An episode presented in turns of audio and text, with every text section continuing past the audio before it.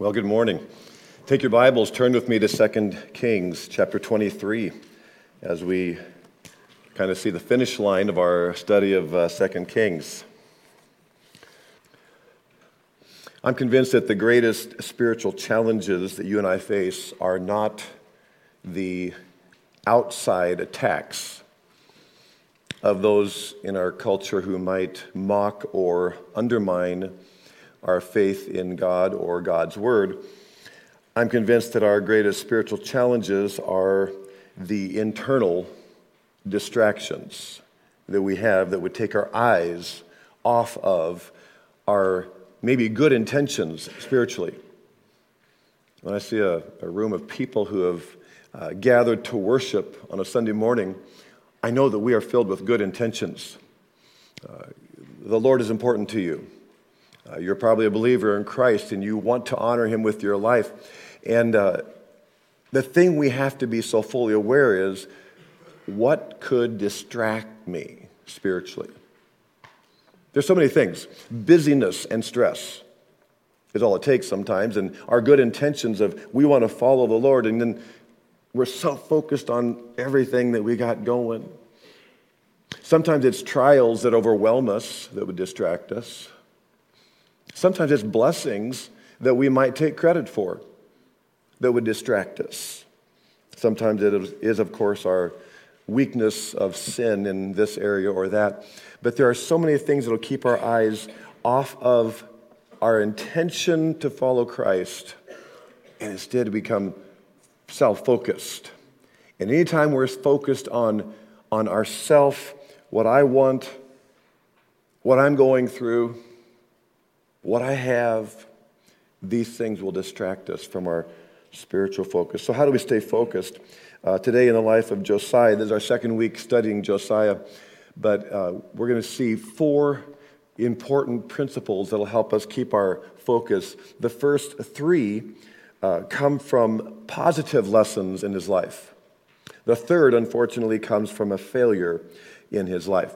A little bit of a review. Last week, we saw that King Josiah became king at age eight, incredibly, but that's because his dad was assassinated. He was that bad of a king. And so he was anointed king at eight, and uh, eventually, after other people will have administered the kingdom, uh, took his place on the throne, probably around age sixteen, because we find the very important information in Second Chronicles that at age sixteen, it said he began to seek the Lord. What a critical, important time to realize as a teenager that he could begin pursuing God, and that became his goal. Then jump ten more years, we saw that in when he was twenty-six years old, he began the amazing restoration uh, of the temple project because they found a copy of the book of the law. He, well, actually, they found the book of the copy of the law, and then they decided, we need to repair this place. But if, if Josiah was already spiritually focused on God at sixteen, ten years later, when he found the book of the law, and now he was reading the book of law, because incredibly, it had been maybe fifty, sixty years since anybody had a copy of God's word. Hard for us to imagine. But somehow they kept going through the motions of religion, and uh, yet Josiah, in his young, sincere heart, was pursuing God already without the Scripture. And once he had the Scripture, he said, I've got to make sure that my people also know the Word of God. So that's where we come in the first three verses of chapter twenty-three. Then the king called together the elders of Judah and Jerusalem. He went up to the temple of the Lord with the men of Judah, the people of Jerusalem, the priests and the prophets, all the people from least to greatest. He read, so the king is reading, he read in their hearing all the words of the book of the covenant which had been found in the temple of the Lord. The king stood by the pillar and renewed the covenant, that's a recommitment in the presence of the Lord to follow the Lord and keep his commands, regulations, and decrees with all his heart and all his soul, thus confirming the words of the covenant written in this book. Then all the people pledged themselves to the covenant. That was the intent, that they would want to make the same commitment that he had made. So you have a twenty-six-year-old king who has just gone through this great temple restoration project, And now he is standing there in this huge convocation on the temple grounds in a restored temple. And he is leading them in a recommitment to God, God's word, first principle. Recommitting yourself to God's word. You might have thought that this would be like a dedication of this great project that they just did, but there is no mention of the improved temple. I'm sure people looked around and thought, no, it's sure good because we put in new timbers and new stones, uh, dressed stones. There were some major structural repairs. They surely appreciated that the walls were no longer leaning or the roof or the floors were no longer sagging. But that wasn't the focus of this gathering. The focus of this gathering was the fact that they were actually hearing God's word. The king read it, probably at least the book of Deuteronomy, if not all of Genesis through Deuteronomy. The first five books was the book of the law. Because we saw last week that when they found the book of the law, uh, the king's secretary read the whole law to him, and he says, that's what I got to do. I need to read the whole law to my people. And so he read it to the elders. Those are the politicians, the people who ran the city of Jerusalem and the nation. He read it not only to the elders and the politicians, but the spiritual leaders, priests and prophets. And then it says that he read it to everybody. There was a, this was a universal gathering. This is from the least to the greatest. So now you got all the all the tradespeople, the bakers, the, the butchers, the candlestick makers, the, the housewives, the teenagers, the carpenters who had done the project and the carpenters' helpers. And everybody was hearing the word of God after some six decades when nobody had it. Hard for us to imagine with it as accessible as our scriptures are. There were probably some who could remember that their grandpa said they heard from the word of God when in the days of Hezekiah. But nobody had been in the word of God.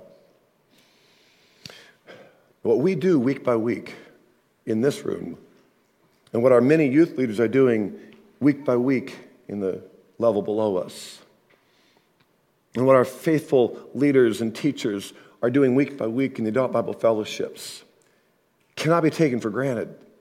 This is a unique privilege.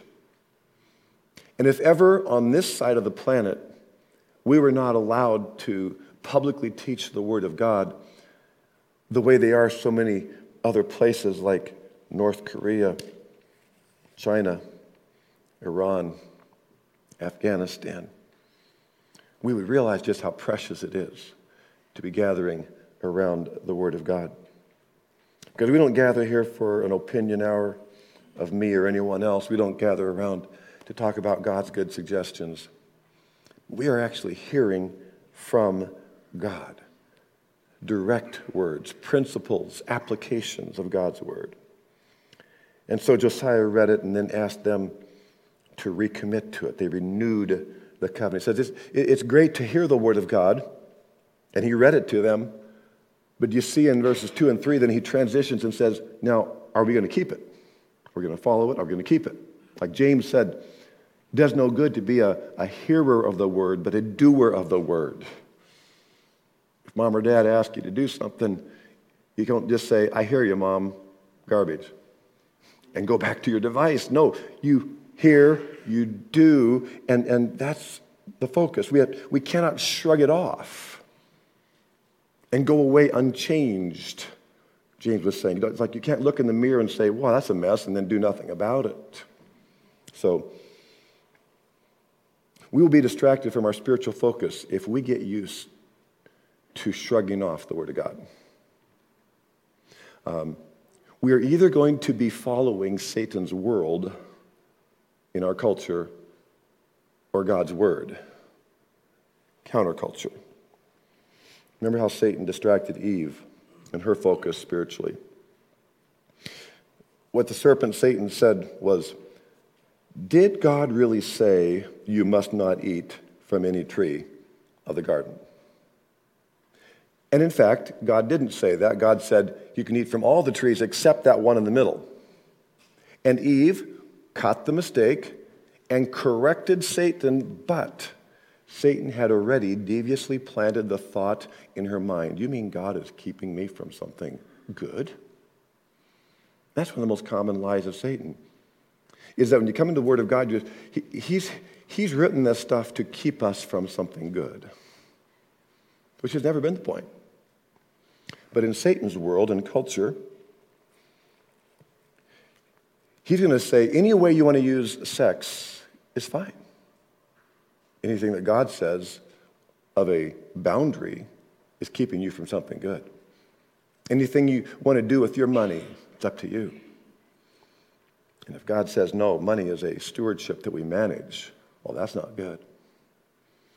If God says that, if the world says, if you have skills, leverage them, exploit them to your greatest satisfaction. And if you're in God's word, you say, no, God has given me skills and abilities and, and positions and power, maybe influence, and I want to use those to his glory. So all this, all that was read had to be now applied and committed. So it says the people pledged, you may have the word joined, entered, stood for the covenant. So they said, yes, we will do it. And so we see the principle of Josiah, that godly leaders urge others to commit to God's word. And make, now I don't know if you see yourself as a leader, of course, if you're leading or teaching something here, you could see that. But you know the most common leadership position of all is called parenting. You never really quit being that model, if not the the the, the on-the-job, everyday parent. And so part of what Josiah will have read that day was certainly Deuteronomy six, about a parent's responsibility to teach God's word. These words that I command you today are to be on your heart. You shall teach them diligently to your children.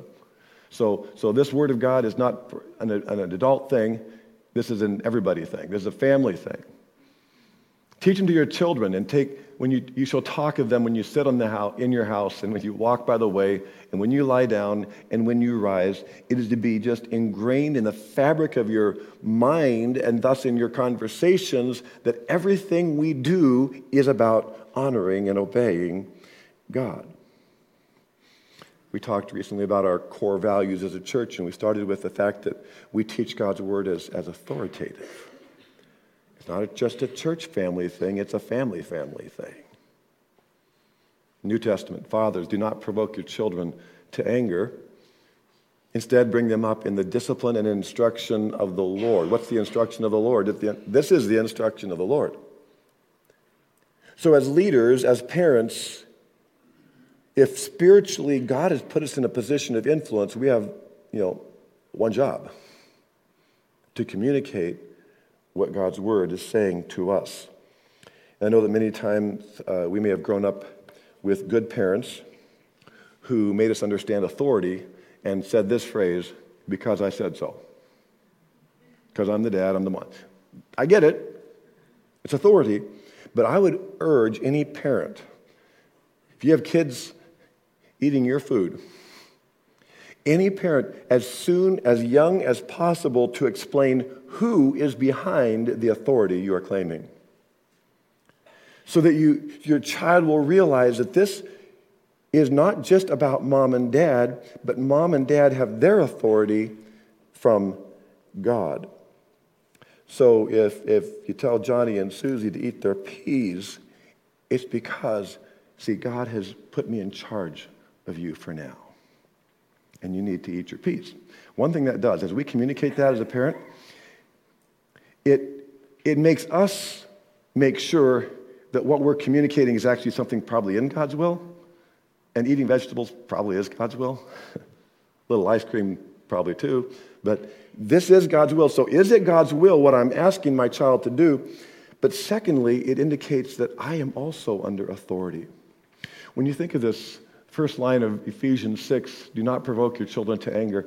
What, what provokes kids to anger more than hypocrisy? If, if, if you ask them to do something you're not doing, ask them to be under authority, but they know some obvious ways that you're not willing to be under the authority of God yourself. That would provoke someone to, a, to anger. That would be what we could call an authoritarian perspective on parenting. That is, I am in control. As opposed to, authoritarian is not the same as authoritative. Authoritative is, I have authority over you because I am under the authority of God. You see, authoritarians crave and demand control, the authoritative parent is under the control of the Holy Spirit, him or herself. And so Josiah, by the way he read the scriptures and said, let's us. So yes, I'm the king. I'm in charge of everything. I can do anything I want to in this kingdom, but I am under the authority of God. Therefore, he had an incredible impact communicating that authority of God's word to those in his kingdom. So they renewed the covenant. Step number one, recommit yourself to God's word. Step number two was he abolished false worship everywhere possible. And really all of, chap- of verses four through twenty, that's most of this chapter, is about him methodically going through the nation and beyond, really, to abolish idolatry. Verse four, then the king ordered Hilkiah the high priest, the priest next in rank, and the doorkeepers to remove from the temple of the Lord all the articles made for Baal and Asherah and all the starry host. This stuff was in the temple. He burned them outside of Jerusalem in the fields of the Kidron Valley and took the ashes to Bethel. He did away with the pagan priests appointed by the kings of Judah to burn incense on the high places of the towns of Judah and on those around Jerusalem, those who burned incense to Baal, to the sun and the moon, to the constellations, and to all the starry hosts, this astrological worship. He took the Asherah pole from the temple of the Lord to the Kidron Valley outside Jerusalem and burned it there. He ground it to powder and scattered the dust over the graves of the common people. He also tore down the quarters of the male shrine post- prostitutes, which were in the temple of the Lord, and where women did weaving for Asherah. So he's he's walking through Jerusalem and the and the, the nearby areas of, of Judah to destroy this stuff. Now, there's a little chronological note. As you know, we often compare with uh, Chronicles, and we find in Chronicles, uh, Second Chronicles thirty-four three tells us that Joshua actually began this cleansing at age twenty, his twelfth year, whereas this is age twenty-six. So it seems a little bit out of order, but it fits here. And in fact, it, it, it sheds some light on the sincerity of, of Josiah's walk with God, because even before he had the scripture, he knew that this idolatry had to go. There are some things you don't need the Bible to tell you. I mean, there's, there's conscience. It's written in our hearts, Paul told the Romans. So even the unbelievers know plenty of thing that's, that things that are wrong. And so how much more sometimes as believers, we don't actually have to find the verse. We just know with the Holy Spirit's help, some things have to go. So he began early, and it wasn't a weekend job to get rid of idolatry throughout the land after fifty, sixty years of it everywhere. I don't think it was just a one-year thing. In fact, Second Chronicles suggests that six years later, this is like a continuation because he's going through and doing everything he can to get rid of everything possible. But it starts in the temple and moves out to a larger circle geographically. Removed from the temple. Perhaps it was at age twenty there when he was taking out the trash, if you will, in the temple. They saw that's why we needed to do some repairs, and then they planned the building project of restoration. Verse five, he did away with the pagan priests. Now, some of you don't have the word pagan priest. It just says priest, but this is actually a Hebrew term that is only used for false or pagan priests. And it seems that he executed them, which is in accordance with the law of God, Leviticus twenty, Deuteronomy seventeen, of those who practice the occult. He burned the things. He ground to powder. He tore down the quarters. That is where the, the male prostitutes lived and the women weaving baskets for Asherah. There was unspeakable, disgusting perversions associated with this pagan worship. And so the stuff, the material stuff, had to go out of the temple, around the area. I don't know if you have stuff that you got to get rid of that somehow becomes a temptation. I know in our digital age, we all know that Satan has a tremendous grip on the world, let alone Christians, through lust and pornography, and it's a lot harder to get rid of it when it's all digital and it's accessible to us twenty-four seven. But like Josiah, we have to take drastic measures, whatever is necessary, because we see these things as satanic. satanic. Ultimately, every area of sin is, and every area of sin is habit-forming. We, we form patterns, uh, whether it's greed or bitterness, anger, drugs or alcohol, pride itself. Anything becomes a habit, a way our mind thinks, and it'll take, like you're in a rut of a, of a muddy road, it'll take drastic measures to get out of the ruts that we are in. And some of you have, have worked through that process and, and done it so well. It's so important because we cannot be casual but decisive. Well, much of the rest of this chapter is about him destroying other and other objects and, and priests. I'll hit some highlights. Verse eight. Josiah brought all the priests from the towns of Judah and desecrated the high places from Geba to Beersheba. He desecrated those. Verse ten, he desecrated Topheth, which was in the valley of the Ben Hinnom, so that no one could use it to sacrifice his son or daughter in the fire. They were still doing, they were still doing child sacrifice. And if they weren't still doing it under Josiah, there are still the people who somehow thought that was required from the darkness of Satan and his demons. Uh, he removed things, verse eleven, that had been dedicated to the sun. Verse twelve, he pulled down the altars that the kings of Judah had erected on the roof near the upper room of Ahaz, uh, and the altars Manasseh had built in the two courts of the temple of the Lord. He removed them, smashed them to pieces, threw the rubbish into the Kidron Valley.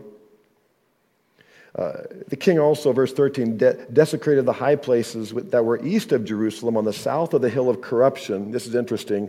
The ones that Solomon, that's almost four hundred years, Solomon, king of Israel, had built for the Ashtoreth, the vile goddess, and the Sidon- of the Sidonians, and for Chemosh, the vile god of Moab, and for Moloch, the detestable god of the people of, of Ammon. Why did Sam- Solomon... Solomon who gave us the Proverbs, Solomon who gave us Ecclesiastes, Solomon. Why would Solomon have built these things? Remember, he married many pagan women. He did this to appease them. And, he, and so by marrying someone outside of faith in the true God, it led Solomon and the people astray. Verse fourteen, Josiah smashed the sacred stones and cut down the Asherah poles and covered the sites with human bones. See, when, when we read frequently there about desecrating maybe the high places, the way the way to desecrate the high places, it had become such a temptation for the people that, you know, sometimes actually people worship God in the high places, like you might go to the top of a hill and enjoy God's creation. But these high places were typically a place where where the pagans would go to worship the spirits and the occult, and all that stuff would happen. But he didn't bulldoze, he couldn't, he couldn't take down every high place, of course. So he wisely desecrated them, and by sprinkling human born, uh, bones on them, somehow they became uh, polluted even for uh, pagan purposes. So he did everything possible to get rid of everything possible. Verse fifteen, now he moves on to Bethel, and we'll talk about the geography. It's getting, it's getting stretched now. Even the altar at Bethel, the high place made by Jeroboam, son of Nebat, who caused Israel to sin. Even that altar, and on that, on that high place he demolished. He burned the high place and ground it to powder, and burned the Asherah pole also. Jeroboam was that kingdom-wrecking king, Uh, the one who took ten of the tribes and, and launched, started the, the northern kingdom then called Israel that we've traced in our study of Second Kings. And, and there was an altar at Bethel.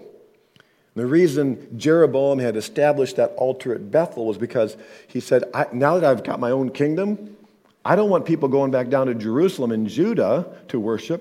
So remember, he built two golden calves, one on the north side of his kingdom, and one on the south side, which is Bethel, right on the border between Judah and uh, and Israel. And so so that had to be destroyed. So he, he's going going further with it, verse seventeen or sixteen. Then Josiah looked around, and when he saw the tombs that were there on the hillside, he had the bones removed from them and burned on that altar, see that, to defile it, in accordance with the word of the Lord proclaimed by the man of God who foretold these things. And that launches a story that actually rewinds us to First Kings thirteen, we'll see in a minute. And the king asked, "What is this tomb, that tombstone I see?" And the men of the city said, "It marks the tomb of the man of God who came from Judah and pronounced against the altar of Bethel the very things you have done to it." There's a tomb of a prophet. "Leave it alone," he said. "Don't let anybody disturb his bones." So they spared his bones and those of the prophet who had come from Samaria. Now, that's a kind of a, it's a fascinating and rather complex story told in a long chapter. If you remember from seven years ago, I'm sure you do. Uh, but go back to First Corinthians, or rather First Kings thirteen sometime. But here's essentially the amazing part about this, because three hundred plus years before, it was actually prophesied that Josiah would do this. By the word of the Lord, a man of God came from Judah to Bethel as Jeroboam was standing by the altar to make an offering. That's the king of that time. By the word of the Lord, he cried out against the altar, "Altar, altar, this is what the Lord says.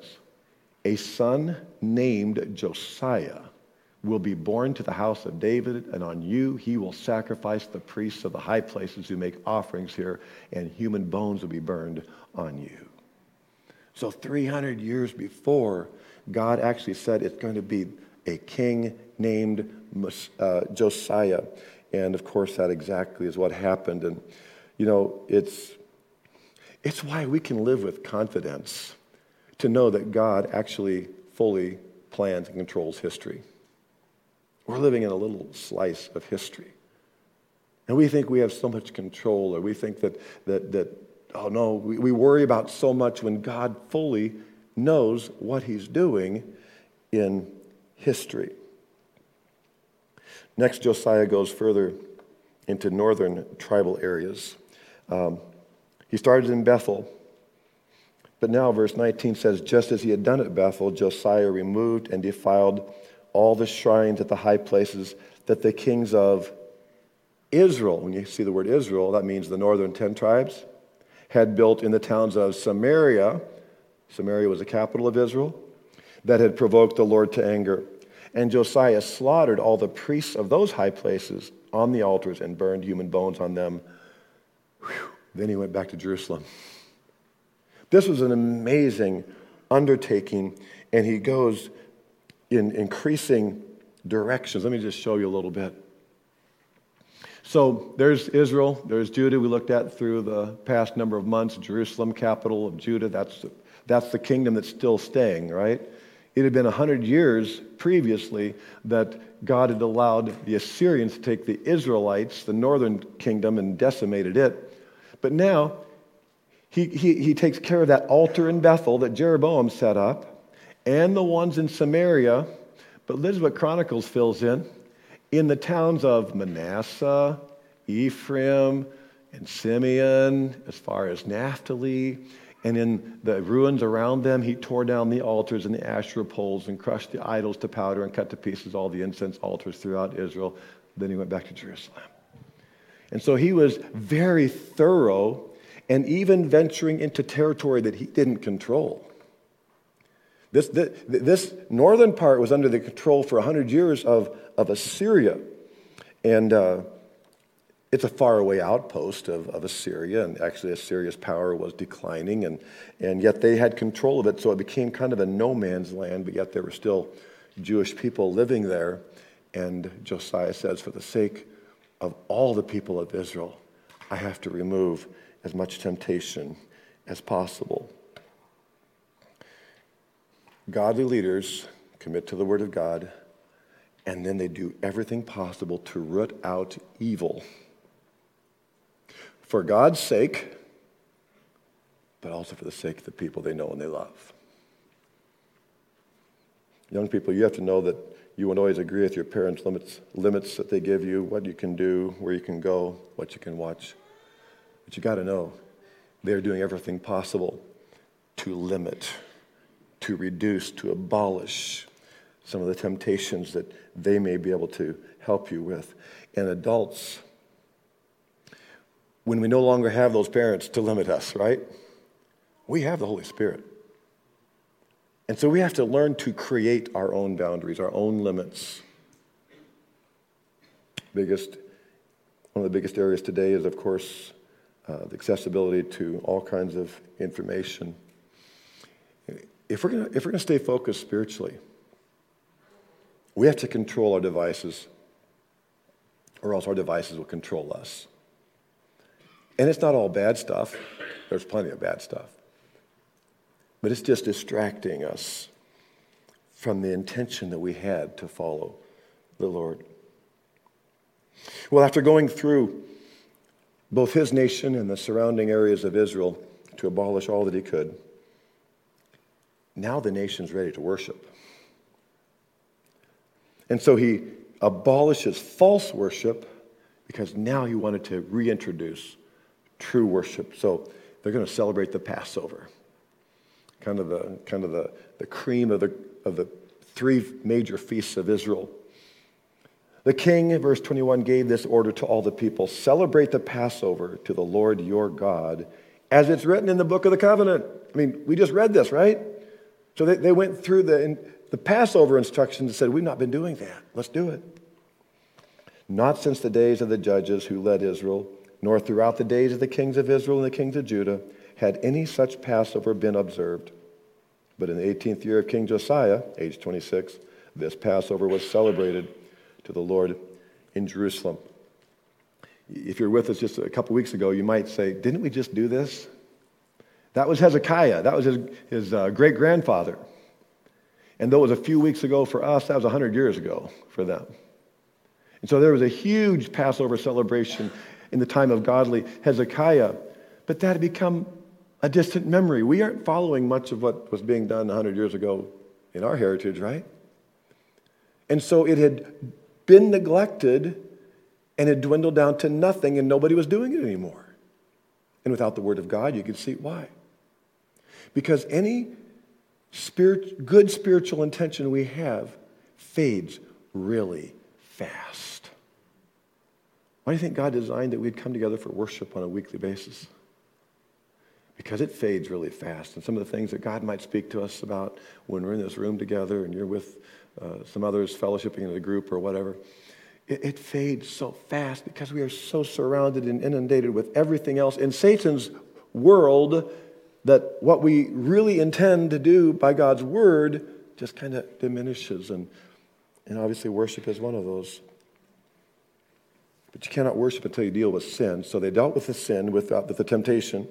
They recommit themselves to the word of God, and then they could begin to worship freely and, and regather and, and do what they intended to do, because sin will keep you from joyful worship. Dealing with sin and recommitting to the word of God gives you a thirst for regular worship. I know there's many reasons why uh, sometimes people cannot be uh, together in worship, but it is a concern that that we can't help but have sometimes when, when we see people who once were regular at worship or excited about worship become more occasional or rare or or without the joy of worship. And again, it's not about It's not about judging, but just, just about each of us saying, spiritually, where am I focused? I think one of the biggest things that keeps people from worship sometimes is a sense of hypocrisy if we're struggling. Nobody likes hypocrites, and we don't like ourselves when we're hypocritical, right?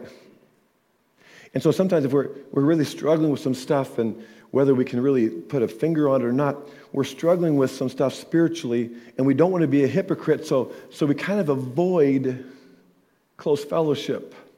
Don't want to be a hypocrite. So instead of addressing the struggle, we ad, we address the, the hypocrisy, it seems. And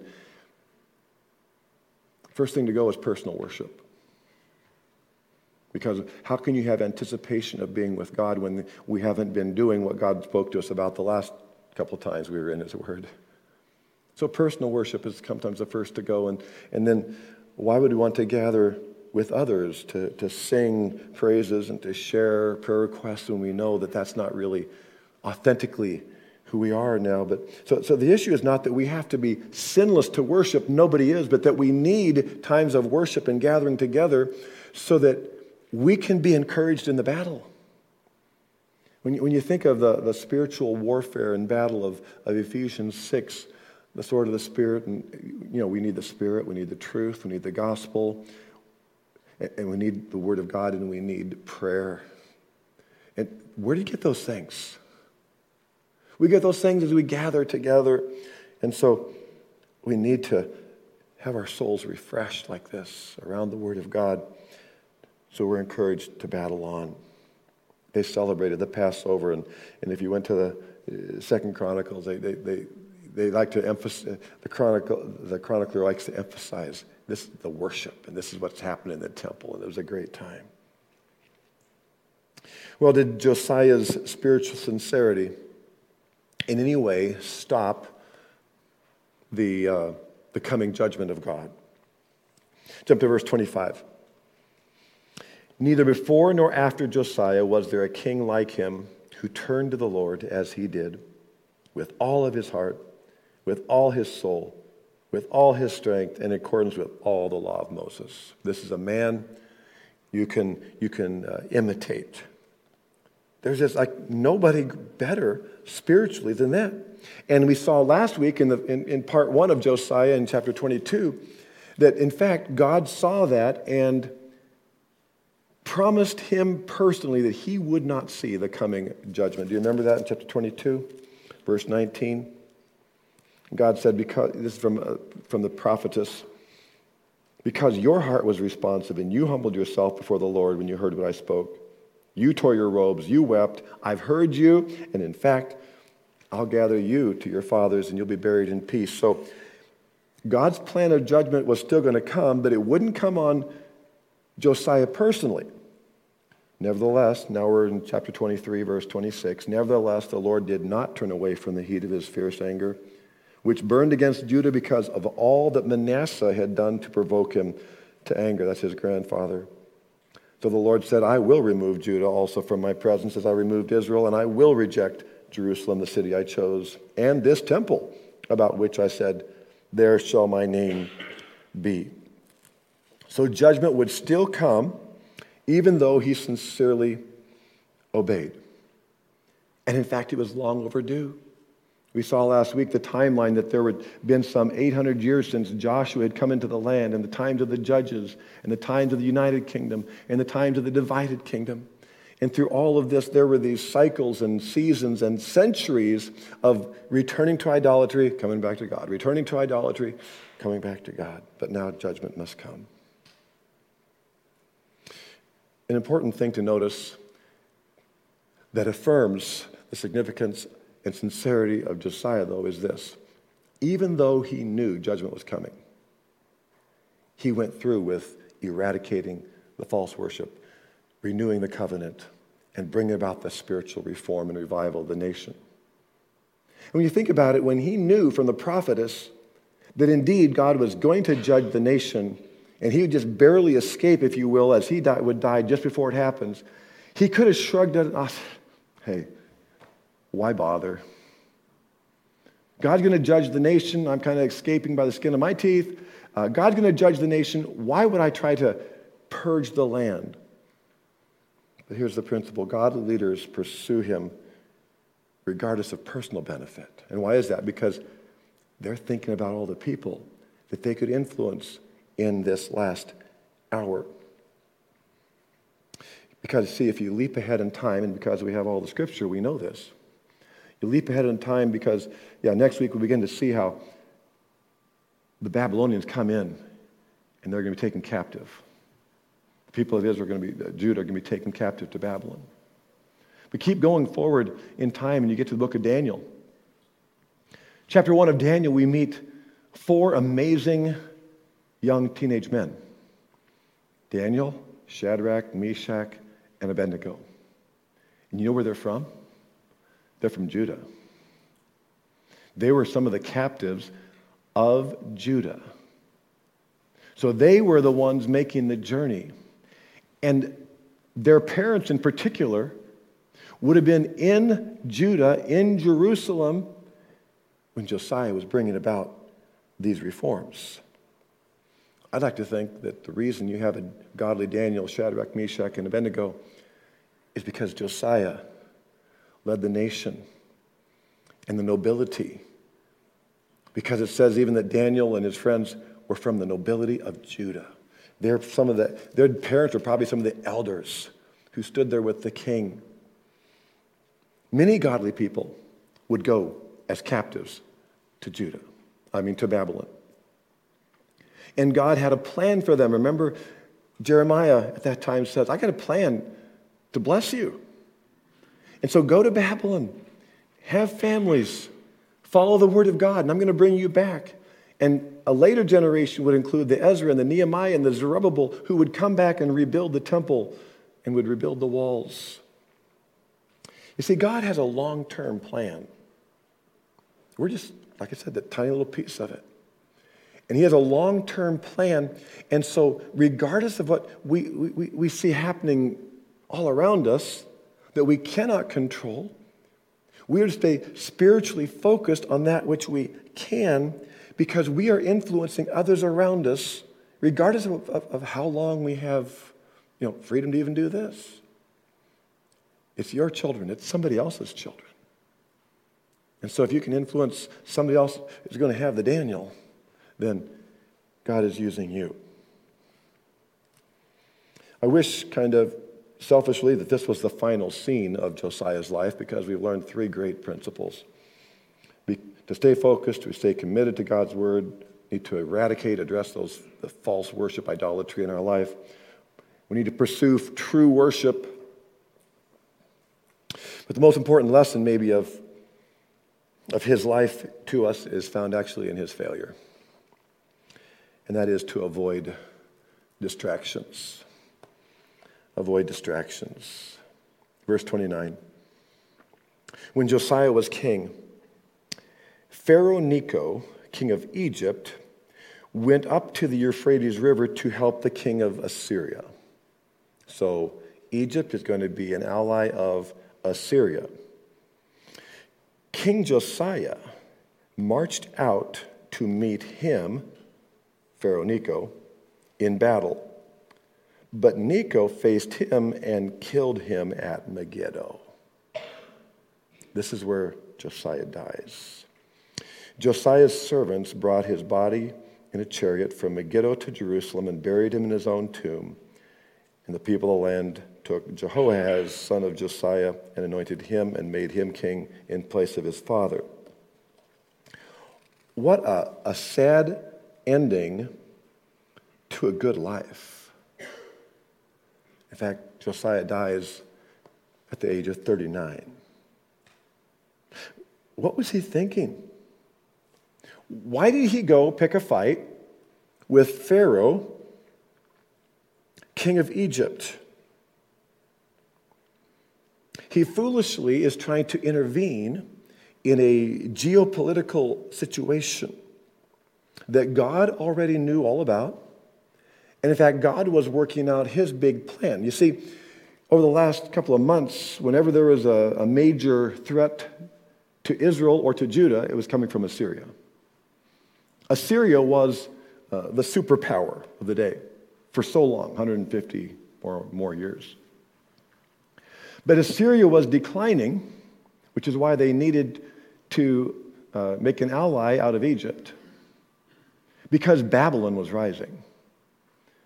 And Assyria had at one point controlled the area called Babylon, but now Babylon was gaining uh, power and would become, in fact, the superpower. It looked something like this.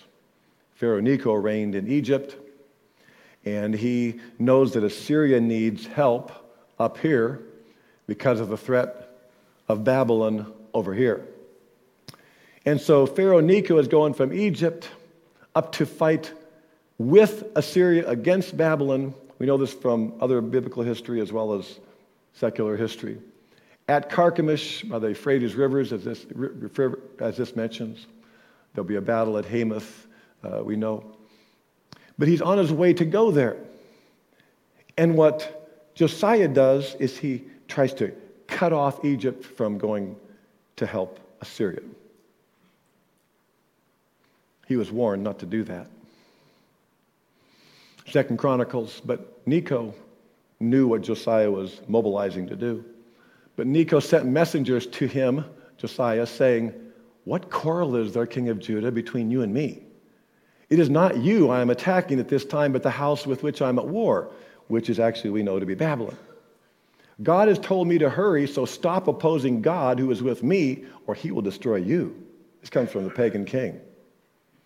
Josiah, however, would not turn away from him, but disguised himself to engage him in battle. Even after being warned, he would not listen. This is the, this is the Chronicles statement. He would not listen to what God, to what Necho had said at God's command, but went to fight him on the plain of Megiddo. So you have to insert these verses right in the middle of verse twenty-nine. Josiah was warned, don't get involved. It's a distraction. Josiah had an opinion, understandably. We understand that because we know just how bad Assyria had been to Israel, conquering the ten tribes and deporting them. We know that Assyria had been the major th- godless pagan threat against Judah. Remember, they took all those cities of Judah, surrounded uh, Jerusalem until God intervened and killed one hundred eighty-five thousand Assyrians in one night. God can take care of the Assyrians, Josiah. But somehow, Josiah decided he needed to get involved. And he took the side of the Babylonians, which we understand because he hadn't really experienced anything bad from the Babylonians, but you got Assyrians over here who are godless and pagan. You got Babylonians over here which are godless and pagan. And in fact, it would be the Babylonians with whom he was siding who would come and take his sons captive. There really was no good side, politically, though he had his opinion. And this opinion about international geopolitics is what was his downfall. We have to avoid distractions. And uh, I know there's a lot of ways to that we get distracted by many things, common and uncommon, and there are, there are important things that we care about. But we have to remember the most important things that God cares about, that we stay focused spiritually. Why did, why did Josiah do this? It doesn't state that it was pride, but what else could it be? That somehow he pictured himself at a time of strength as being some kind of a major political player, that, that somehow he had to, God needed him to fix this. And so even after hearing the warning through this king, he went and did it, and it was a, a fatal distraction. He had done so well, led so well, spiritually modeled so well. But what did him in was maybe a spiritual pride even. If there's any pride that's most insidious, it's when you're pride, proud about where you're at spiritually. Let him who stands take heed, lest he fall. It was spiritual pride that Jesus always addressed in the Pharisees. He was a strong spiritual leader. And what he did here was so out of character with what we just read in verse twenty-five of following the Lord with his heart and strength and soul. But we have to be aware of our of the, the ability of our own heart in Satan's world to be distracted. So godly leaders must stay focused. At age thirty-nine, he stumbled and it killed him. What's distracting you from your best intentions, your, your great desires to walk with God? It's different for all. It can be those stresses, accomplishments, success, money,